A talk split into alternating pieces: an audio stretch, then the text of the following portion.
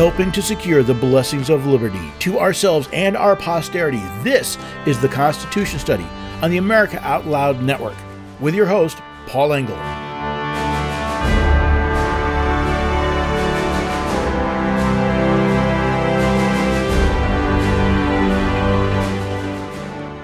There are plenty of sayings that express a similar idea.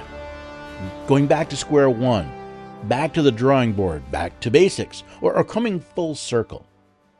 They all involve going back to the beginning of something, usually to find a solution, or at least something better than the situation you currently have. Now, when you're dealing with a problem, going back to where you started, then examining the decisions you made can help you see where you went off course. However, for that to work, you have to have an accurate knowledge of your starting place and the decisions you made. I believe the United States has been heading in the wrong direction for many years, but how do we decide the best way to get back on course? A couple of articles I've found made me think about going back to the beginning of the Republic and looking at the decisions we made and are currently making to see if we are securing the blessings of liberty or throwing the sacred fire of liberty off a cliff. Hello there, everyday Americans. Paul Engel here with the Constitution Study. This is where we read and study the Constitution. Teach, rise, and generation be free. I am so glad you could join me today. You know, going back to the beginning, this idea of how do you figure out where you are and where you started and where you want to be. Many may not know this, but when I was a teenager, my father got his private pilot's license, and I learned how to navigate for him. I actually took classes so I could navigate and run the radios and all that, but I always found navigation interesting. The idea of starting in one place on the globe, wanting to go to another place on the globe, and finding the best way to get there. It just intrigued me. And it's something I was, fairly good at. I wouldn't say I was an expert. Of course, it was decades ago that I was doing this. But if you think about it, that's not really that different than, well, how do we plan the course of a nation? We look at where we started. We look at where we want to be. We look at the decisions we've made to see, are we on course or do we need to correct course? I was watching a video about the Apollo navigation system. They actually had programmed into the computer, which you would not recognize today.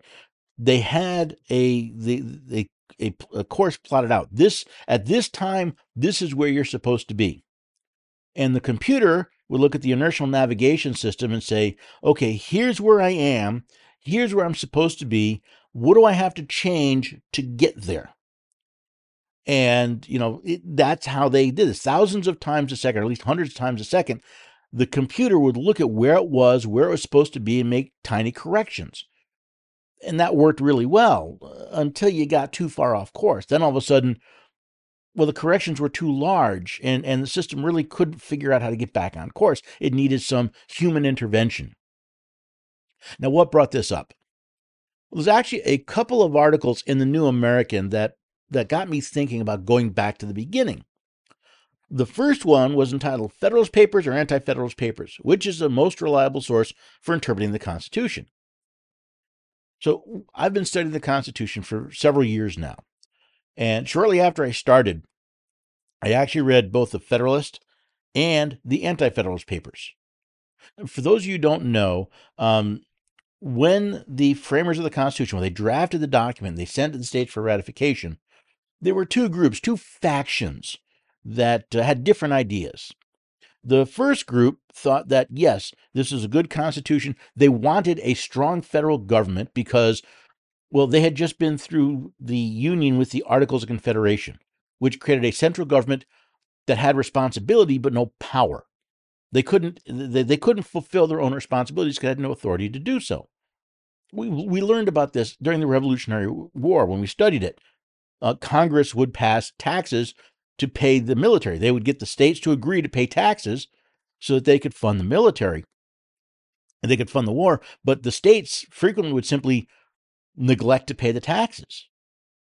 You should have learned about this when you talked about Valley Forge and other scenarios where the army, the military was out in the field and they didn't have money for basic supplies, often because the states didn't fulfill their promise remit taxes to the central government. So of this group, three members of this group, you had Alexander Hamilton, John Jay, and James Madison.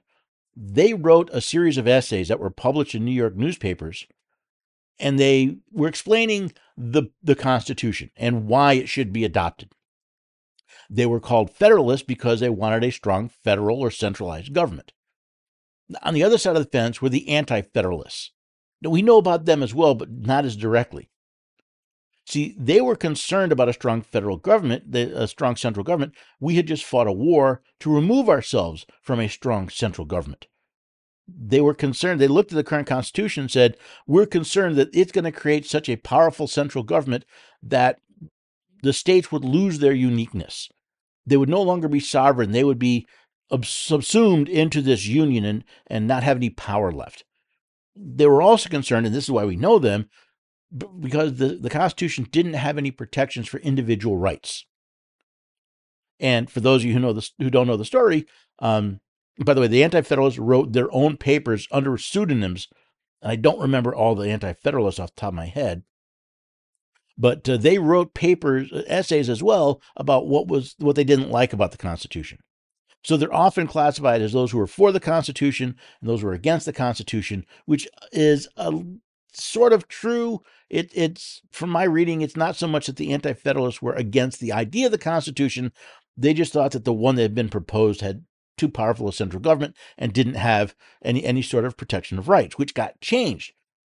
See, after the proposal was sent to the states, the first few states ratified it, but then states started going, no, we're concerned about these things. There's no protection for individual rights.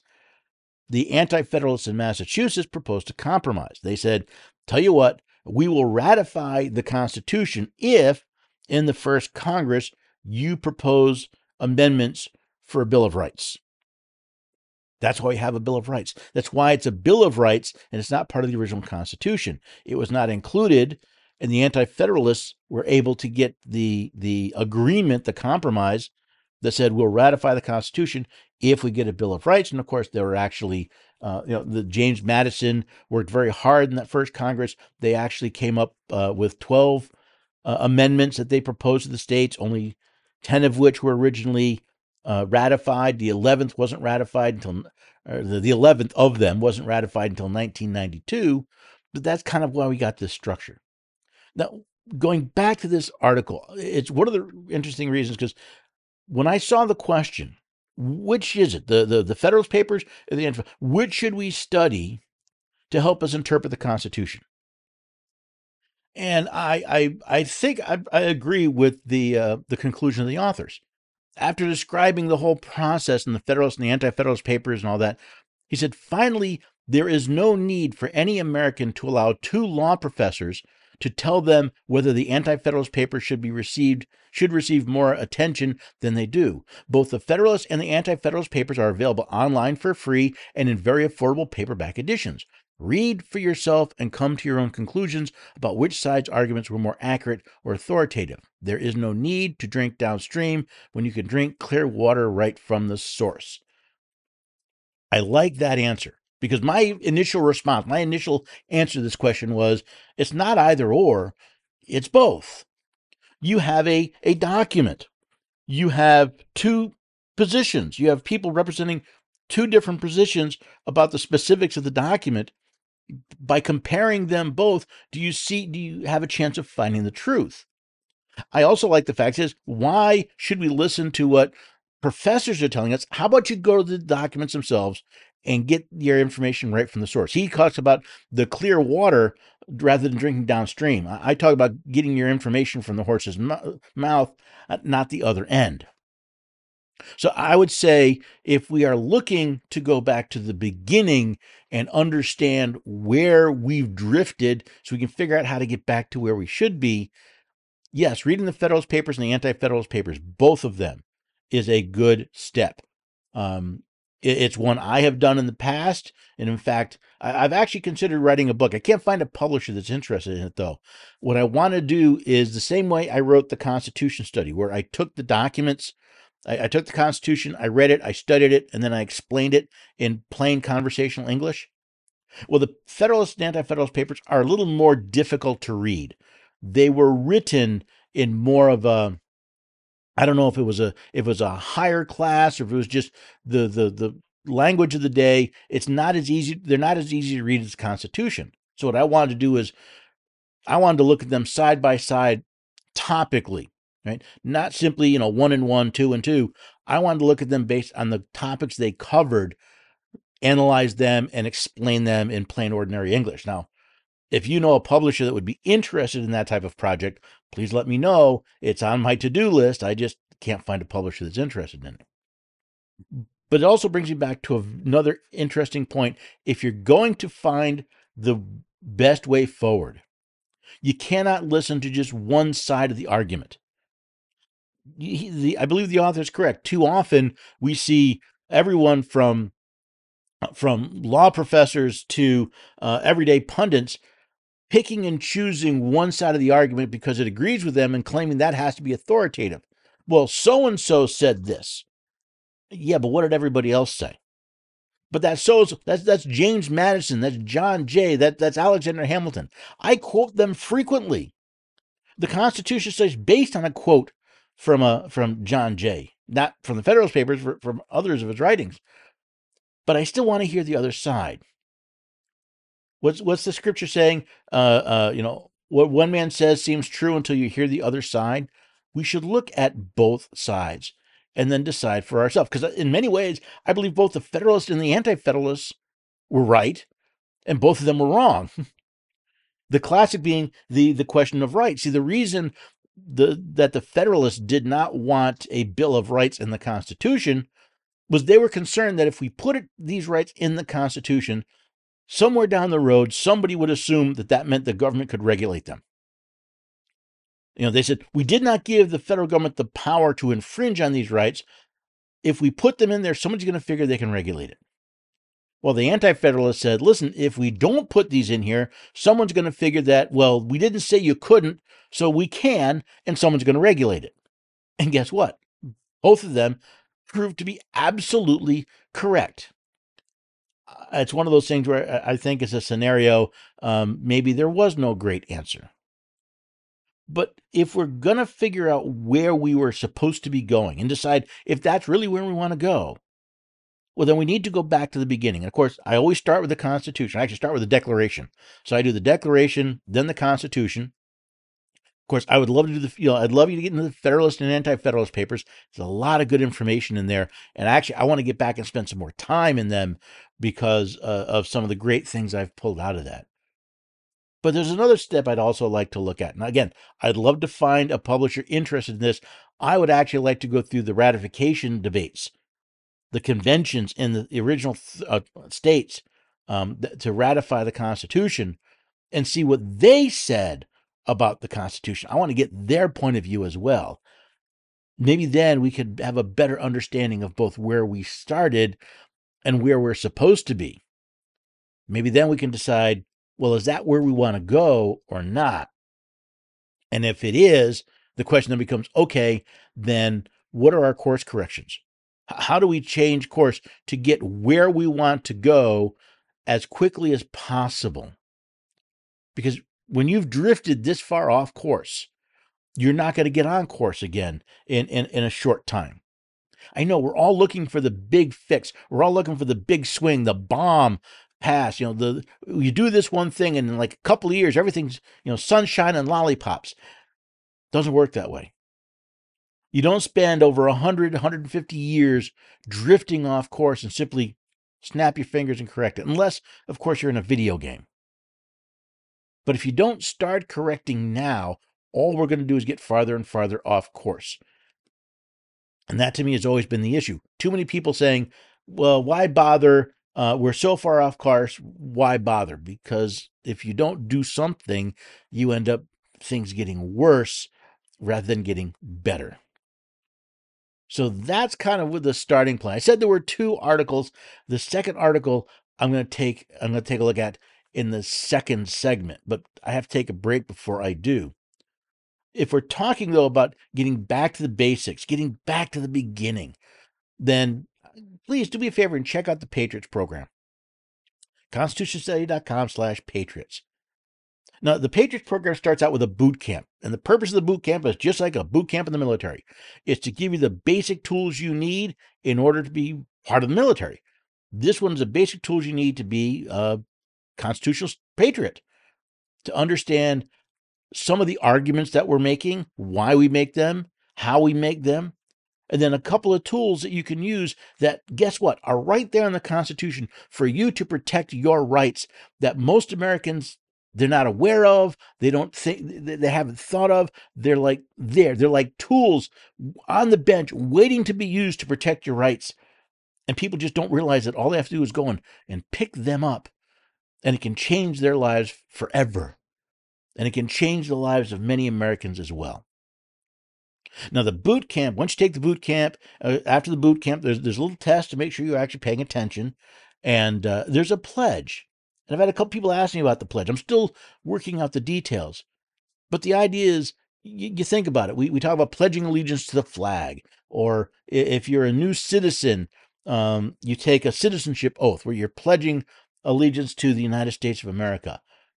I want to have something similar, something that kind of sets the expectations. Maybe kids, it's not the Federalist Papers, but it's saying that you and I agree about the importance of the Constitution, and about the fact that we are going to expend our lives, our fortunes, and our sacred honor to help restore the Constitution to its rightful place in this country, and to help guide us to a constitutionally sound republic.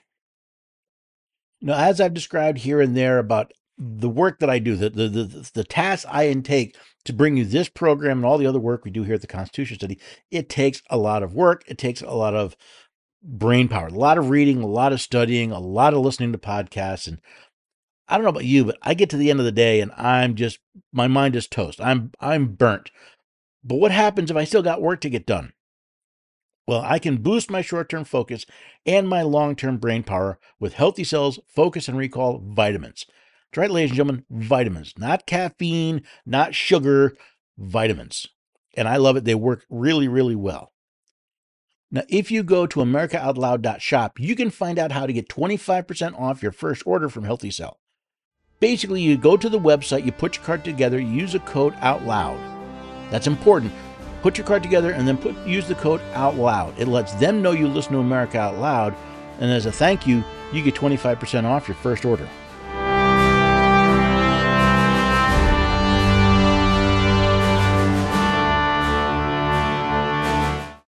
For 25 years, Global Healing has proudly produced the highest quality supplements and cleansing programs that are rooted in nature and backed by science. Get 15% off all of our products using code OUTLOUD. Global Healing, giving you the power to take control of your health naturally.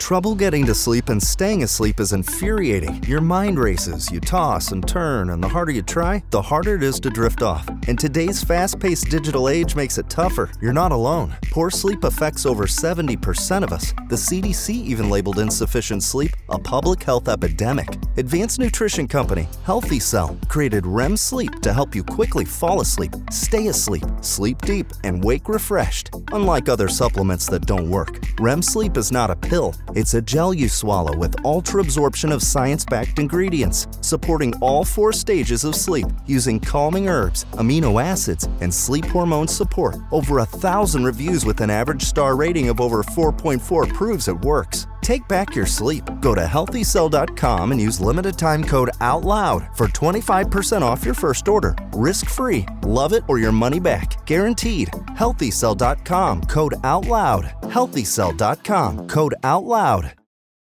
Millions of Americans are needlessly suffering from the long-haul effects of the toxic spike protein. Dr. Peter McCullough and his team at The Wellness Company designed their spike support formula to counteract harmful spike protein from COVID-19 and vaccines, so you can feel your best. Go to OutLoudCare.com today and use code OUTLOUD for 25% off your first order.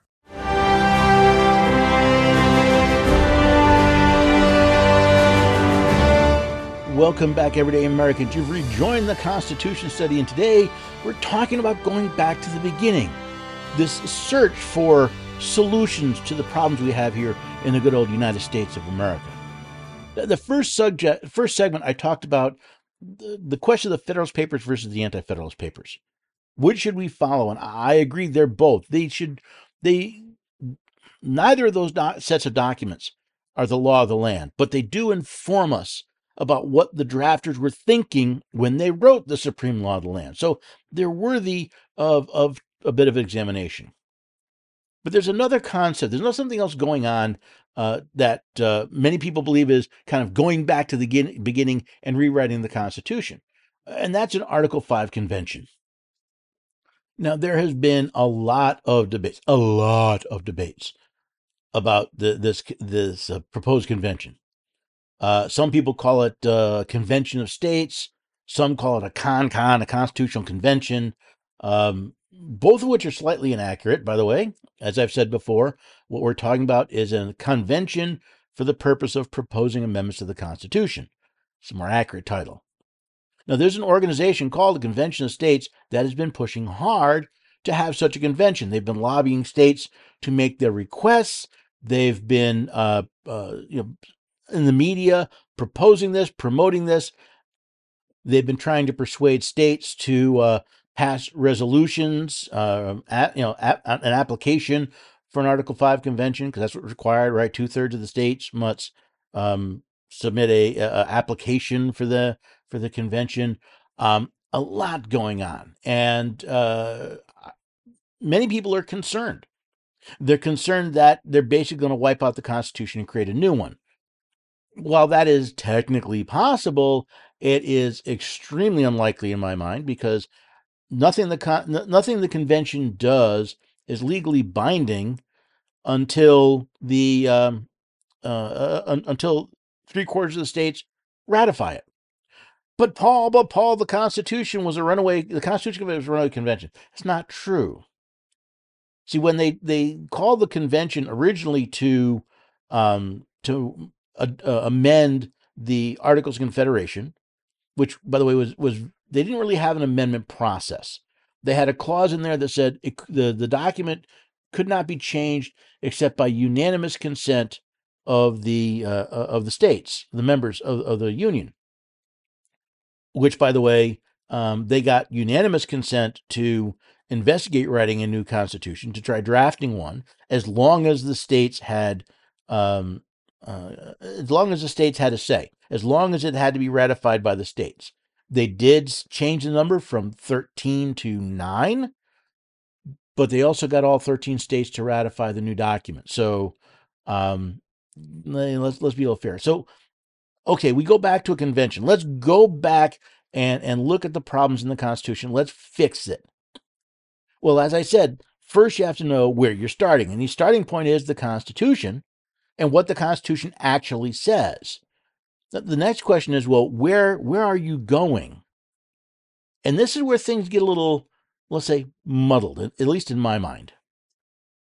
Now, the organization Convention of States maintains that the purpose of the convention would be to limit the power and jurisdiction of the federal government, impose fiscal restraints, and place term limits on federal officials. All right, well, let's ask you, if that's the goal, if that's where you want to end up, and you know where you are, how do we get there? So let's start with a couple things. Let's start with limit the power and jurisdiction of the federal government. But, ladies and gentlemen, that's the 10th Amendment. It's already in the Constitution. Or is not delegated to the United States by the Constitution, nor prohibited by to the states, are reserved to the states respectively, or to the people. It's in there. It's already there. The fact that the federal government pays no attention, more importantly, the fact that the states pay no attention, doesn't mean it's not there. And let's face it, what are you going to do? You're going to add another amendment that says, no, we really, really mean the 10th Amendment. We really, really mean it. Is it going to make people follow it? I don't think so. They say impose fiscal restraints. Well, for the most part, with one notable exception, there already are fiscal restraints. Article 1, Section 8, Clause 1 of the Constitution says Congress can lay and collect taxes to do only three things: to pay the debts of the United States, for the common defense of the United States, and for the general welfare of the United States. Capital U, capital S, proper noun. if you look at the writings, you look at the Federalist Papers, you look at James Madison in Congress during what's called the cod fishery bill debates, saying that no, this is not a general prescription. We're talking about the general welfare of the United States. If the United States is to have dockyards and needful buildings, and if we're going to have courts, and we're going to pay Congress, we're going to pay the president, and we're going to pay the courts, we have to have money to do that. That's the general welfare of the United States, not the general welfare of the individual states, and certainly not the general welfare of the people. So for the most part, it's in there.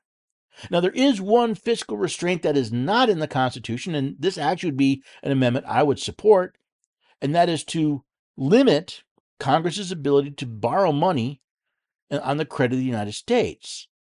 Now, there's a whole large debate as to how we do that, and do it in a way that not only protects fiscal sanity, but allows for the unexpected. All right, so that would be a much larger thing.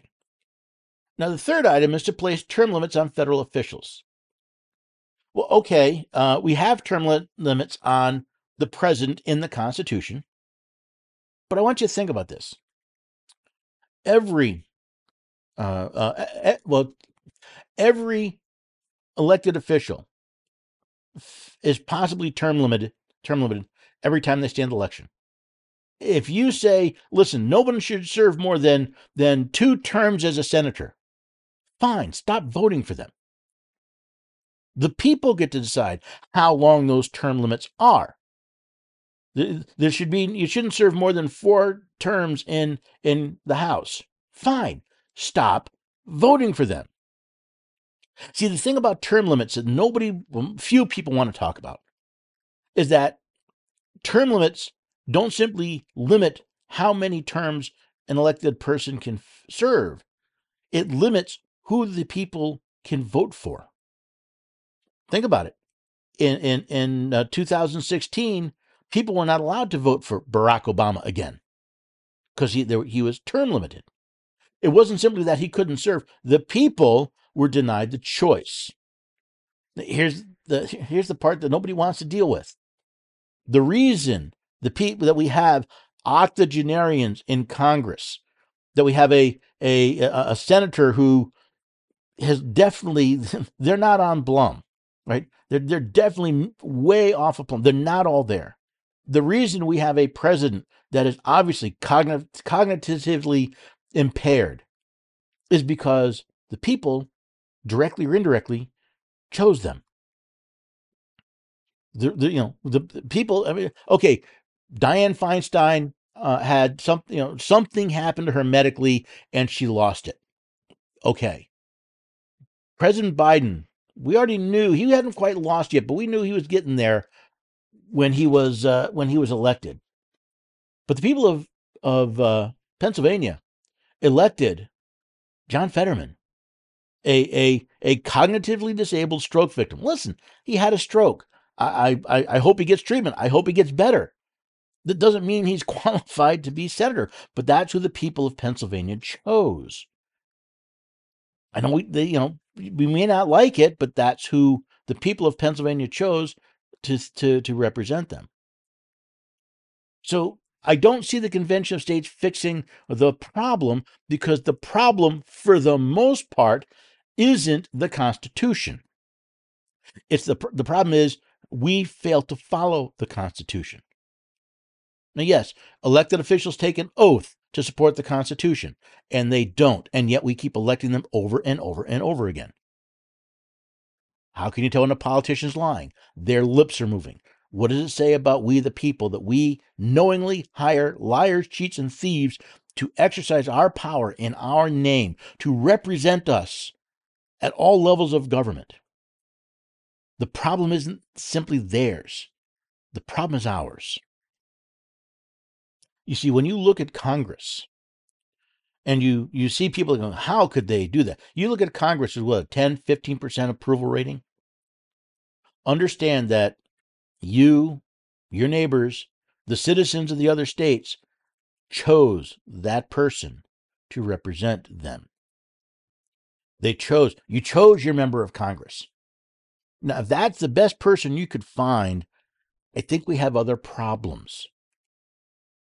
But simply going back and saying, we're going to re-say what's already said in the Constitution isn't going to change things. Now, the reason that this caught my attention wasn't simply that the Convention of States has been proposing these amendments or been pushing to have a Convention of States. It's that they're actually running a simulated convention in colonial Williamsburg. That's right.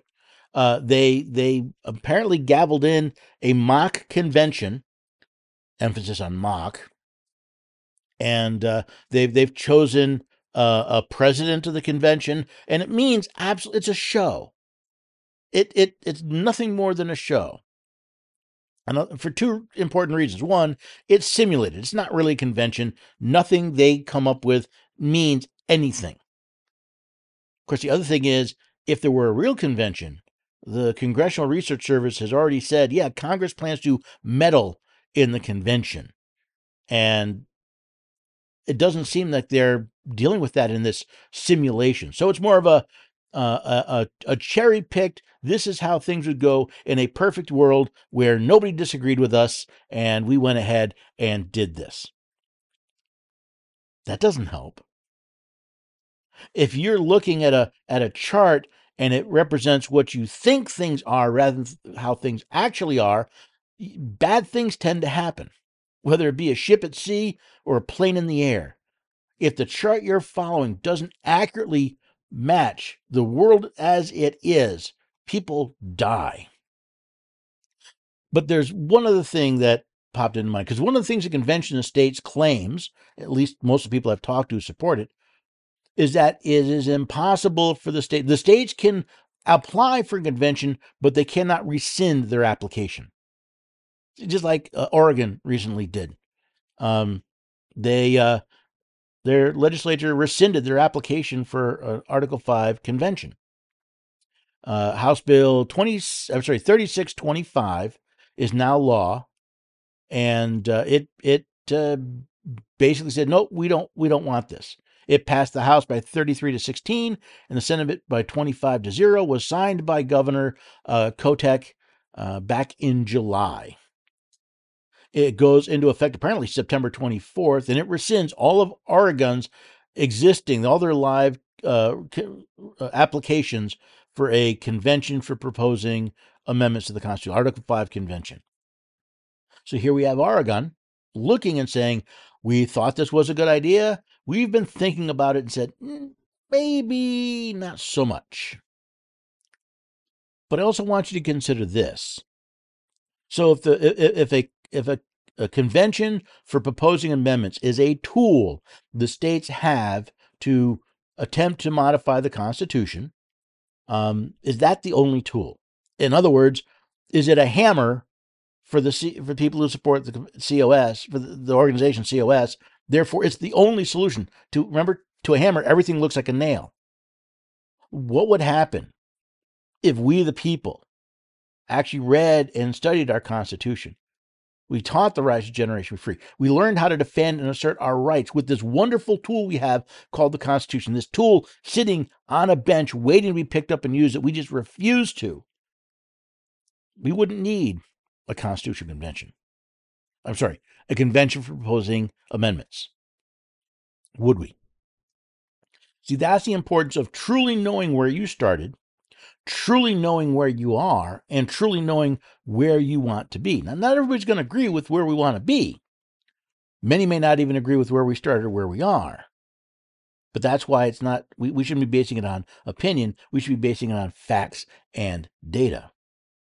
So the question is, do we go back to the beginning and rewrite the Constitution? Do we go back and attempt to amend the Constitution? And if we're amending the Constitution, are we amending it based on what we need to get where we want to go? I mean, if you're here in Nashville, Tennessee, and you want to drive to Chicago, and you find out that you're heading east, not north, the answer is to turn north, not to head west. You have to make sure that the change you make actually gets you closer to where you want to go, not simply change for change's sake. This idea of progress for progress' sake, change for change's sake. They never ask the question, is it good progress or bad progress? Is it a good change or a bad change? And we need to spend some time thinking about that. Now, if you want other points of view, I'm pretty sure many of my compatriots here at America Out Loud have talked about their opinion of the Convention of the States. You can always go to americaoutloud.news to find out. In fact, do like I do. I make it a daily stop for news and information. Now, I know people say that knowledge is power, but to me, it's knowledge in action that is power. You can have all the knowledge in the world, but if you don't do something with it, what good is it? So do me a favor. Take those stories, the articles, the videos, the podcasts, share them. Put that knowledge in action.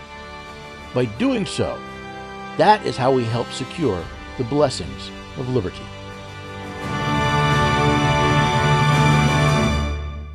How can you improve your odds of staying healthy? The answer is stay healthy with Cofix RX. Who's got time for a cold, strep, a flu, HRV, RSV, or COVID anyhow?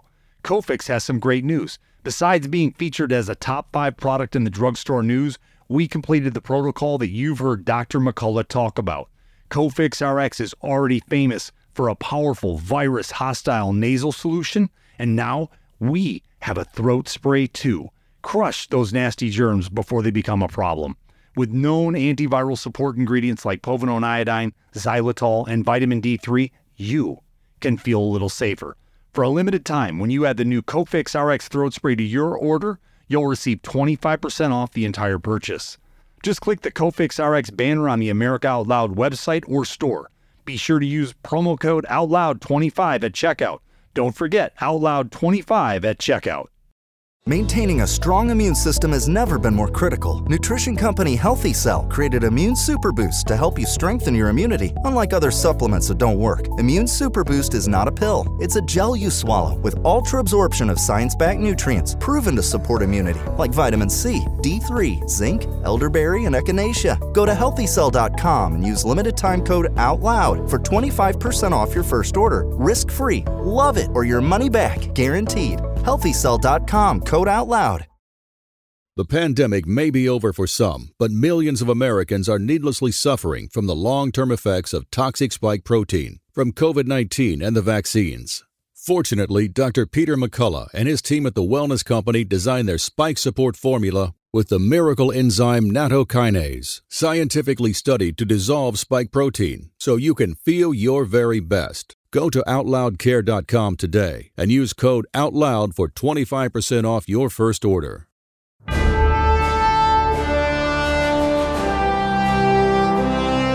Welcome back, everyday Americans. You've rejoined the Constitution Study. Today we're talking about going back to the beginning because we're searching for solutions to our problem. And trust me here, it's the Constitution Study. The ends don't necessarily justify the means. I know that's used a lot, but we talked in the first segment about the Federalist Papers versus the Anti-Federalist Papers. In the second, we look at this push for a convention for proposing amendments to the Constitution and the changes it would make in the fundamental document that created this union that we all, or at least many of us, seem to know and love, or seem to love so well and maybe not know nearly as well as we should. Well, I got a couple of articles that popped up here that I want you to consider, because we want to go back to the beginning to find out if it's true. So we're going to start with the presidency, and I found another interesting. New American had a lot of good articles. This is the third article I picked up from New American just in the last couple of days.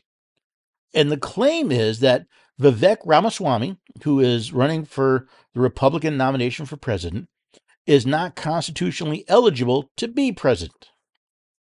Now, I'm sure people are having Obama birth certificate flashbacks. It's not quite what he's talking about. He goes into detail about Mr. Ramaswamy, who was born in 1985, that his parents came to this country in 1983 or somewhere thereabouts. And because of that, because it takes several years to become a citizen, the author of this piece, who was it? This is Joe Wolverton, the second, claims that it was impossible for Mr. Ramaswamy's parents to have become U.S. citizens before he was born in 1985. Therefore, he is not a natural-born citizen. And of course, this brings up the whole question of birthright citizenship. Now, we read from the Section 1 of the 14th Amendment, all persons born or naturalized in the United States and subject to the jurisdiction thereof are citizens of the United States and of the state wherein they reside. And of course, a lot of people have said, well, if they're born in the United States, they are a U.S. citizen. Since they were a citizen at birth, that means they're a natural-born citizen. There's a problem with that. See, the 14th Amendment says, and subject to the jurisdiction thereof. See, it's not simply enough to be born in the United States. You also have to be subject to the jurisdiction.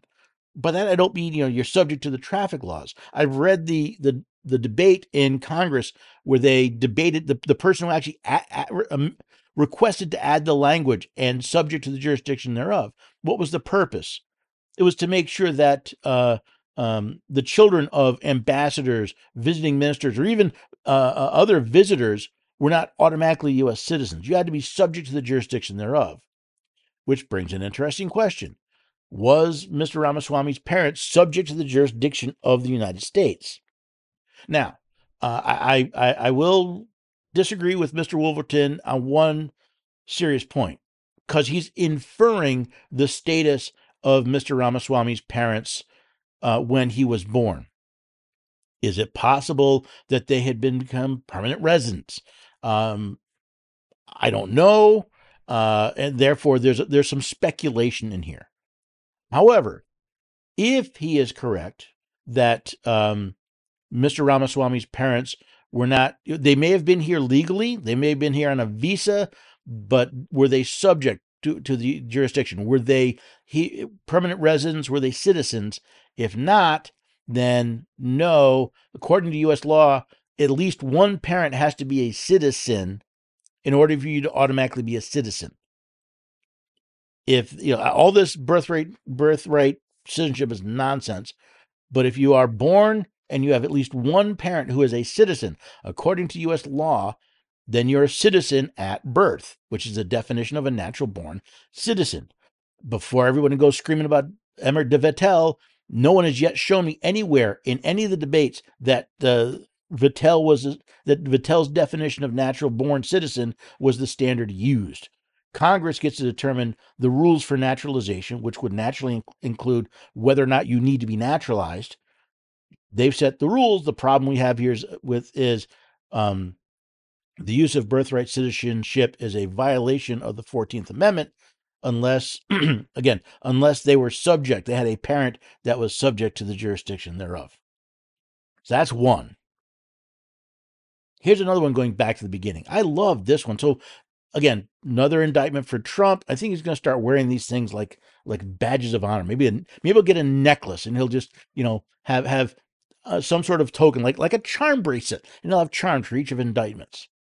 Well, the latest one has to do with, supposedly he tried to overthrow a legitimate election, yada, yada, yada.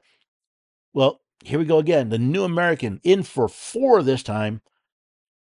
Judge Michael Erdros of Philadelphia County Court of Common Pleas opined, article says ruled, they don't rule, opined that the presidential immunity shields Trump from being sued by an election worker over claims of voter fraud the 45th president made while in office in the days following the 2020 election. There's just one itsy-bitsy, teeny-weeny little problem. Presidential immunity is unconstitutional. Read through the Constitution. There is no immunity given to the President of the United States. None. Zip. Nada. This was a fiction of the judicial system, a combination of courts and law enforcement that made up this idea that you cannot, that the President somehow has magical immunity, as if he were sovereign. Doesn't exist. So you have another court making up more rules that don't legally exist. And again, we go back to the beginning, the Constitution. Interesting enough, Congress does have some level of immunity. Under Article 1, Section 6, the senators and representatives shall in all cases except treason, felony, and breach of the peace, be privileged from arrest during their attendance at the session of their respective houses and in going to and returning from the same. And for any speech or debate in either house, they shall not be questioned in any other place. But you see, that's limited to senators and representatives. Doesn't say president. There is no such thing as presidential immunity. It's a myth. How do we know that? We went back to the beginning to find out the truth. Now, I'm making no comment about the legitimacy or legality of the charges against Trump. I'm pointing out this judge simply ignored the, he needs to go back to the beginning. He needs to go back to basics. He needs to go back to the understanding of the original document, not the, the horse's mouth, not what's coming out the other end, which he got in law school. At least I'm guessing he got in law school. Now, one more thing. This, by the way, did not come from the New American. So, yeah, I'm not pushing them. They just had some good articles this week, the last couple of days. I want to talk about what's going on in New York City because it's really getting ugly. There are hundreds, as being reported, that hundreds of illegal aliens are sleeping on the streets. The mayor has already, he's tried bussing them out. He's tried putting them in hotels. He's done all these things in an attempt to deal with this issue because he and the city council decided that New York City would be a sanctuary city, that they would welcome illegal people here who are here illegally and would not turn them over to the feds. And that, should surprise nobody, enticed people to head over. And now the people of New York City are dealing with the dystopian nightmare that was created by their elected officials. And it's not just the illegal aliens. It's crime. It's the fact that, they're not punishing certain nuisance crimes or quality of life crimes, and those crimes are growing. It's the more and more rules and regulations that are being put in place. All of these are falling squarely in the laps of the people of New York City. And again, I was born in New York City. I lived there until I was 11 years old. I visited many times. I still have family that lives in New York City. But I have to point out one very inconvenient truth. They voted for this. This, ladies and gentlemen, is not a surprise. The people of New York City said, this is how we want to live. These are the people. Remember, I don't believe it says it in the New York Constitution, but most of the state constitutions say that all power is inherent in the people. They hire representatives to represent them at the city, the county, the state, and the federal level. The people of New York City have hired a mayor, a city council, and other officers to represent them, to exercise their power in their name. And they chose people that said, this is what we want. We want to not punish crime, which is great if you're the criminal, not so much if you're the victim. We want to not punish illegal aliens, which of course is going to encourage them to show up, right? You have a choice. You get sent here, and they say we'll bus you to one of two cities.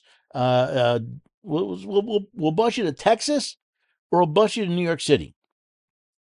Do you want to go to New York City, where by the way they've said they're not going to turn you over to the feds? They're not going to enforce the law. See, this is the logical outcome. And as much as people are complaining about Mayor Adams and others in the city council, and they have a right to, we have to remember, this is what the people of the city of New York asked for. We can say the exact same about the murder rate in Chicago. This is what the people of Chicago asked for. They hired people they knew were not going to punish crime.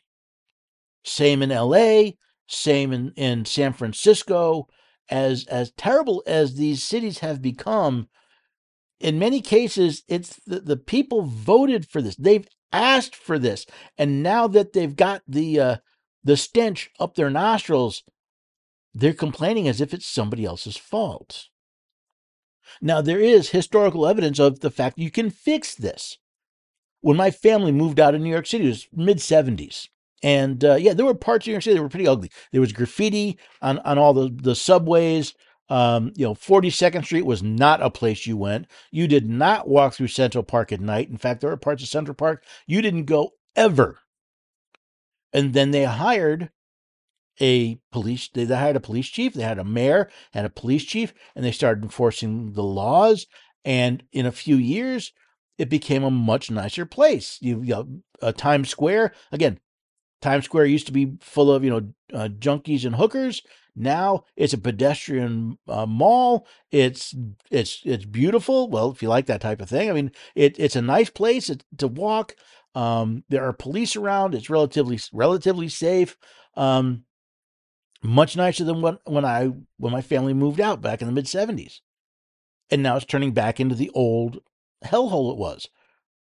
Because we have to go back to the beginning and realize that the people that are putting these policies in place are the ones we are choosing to represent us. Now, if we don't have a better choice, that's our fault as well. Because let's face it, problem number one, we have allowed the political parties to take over the election process. Yes, state laws have basically set up so the political parties get to choose. They tell you that this is part of the Constitution. It's not what the Constitution created. To say that the political parties get to decide who you get to choose. Oh, no, we have primaries that have... No. Primaries are not open. If you are a Republican in New York City, one, you're probably a pretty rare critter. But you don't get to decide who the Democrats nominate. You get to decide who the Republicans nominate. But what if there's a Democrat that you like, but it's not the ones that the Democrats wanted? You don't get that choice because the political parties have taken over the election process. And problem number two, we have so fallen into the spirit of revenge that is natural to our party of dissension that we've created this despotism. Whereas somebody who said, you know what, maybe they would be a good position for one of these offices, right? Mayor, city council, dog catcher, sheriff, whatever. But they look at it and say, listen, if I show up and I try to run, one, I have to join one of these two parties to stand much of a chance. Ew. And I know I'm going to be lied about, vilified. My family will be lied about and vilified. I'll be dealing with all sorts of horrible attacks for even trying to do this because I know the other party is going to be all after me. Why would I put my family through that? Because we, the people, have allowed this spirit of revenge, the dissension that is natural to party politics, to control our lives.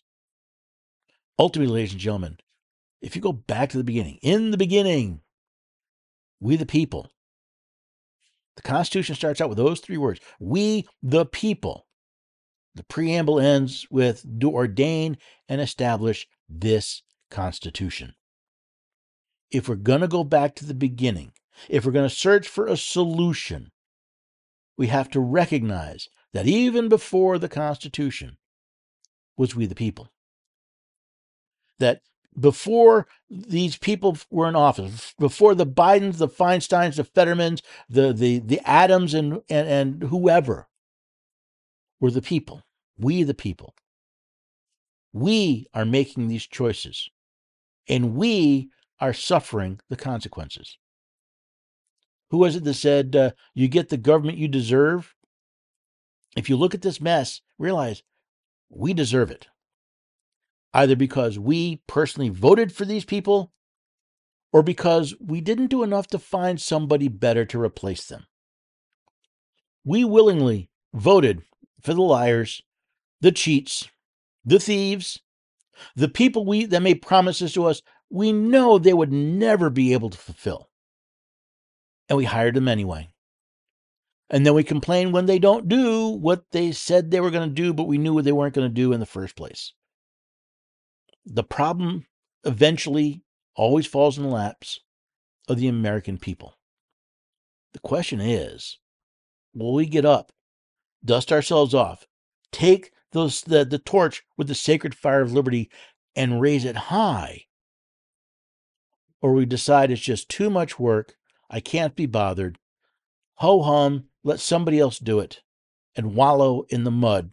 While the United States, while freedom and liberty and the rule of law jump off a cliff. Now, I hope you will come back and join us here at the Constitution Study. We're on every weekday at 4 p.m. Eastern Time on America Out Loud Talk Radio, heard on the iHeartRadio network. If you can't listen then, that's fine. All the episodes go to podcast, generally a day or two after they're heard on the radio. You can find it. You can find the podcast in your favorite podcast app, but do me a favor, subscribe to the show. Leave us a rating or a review, especially, by the way, on Apple Podcast.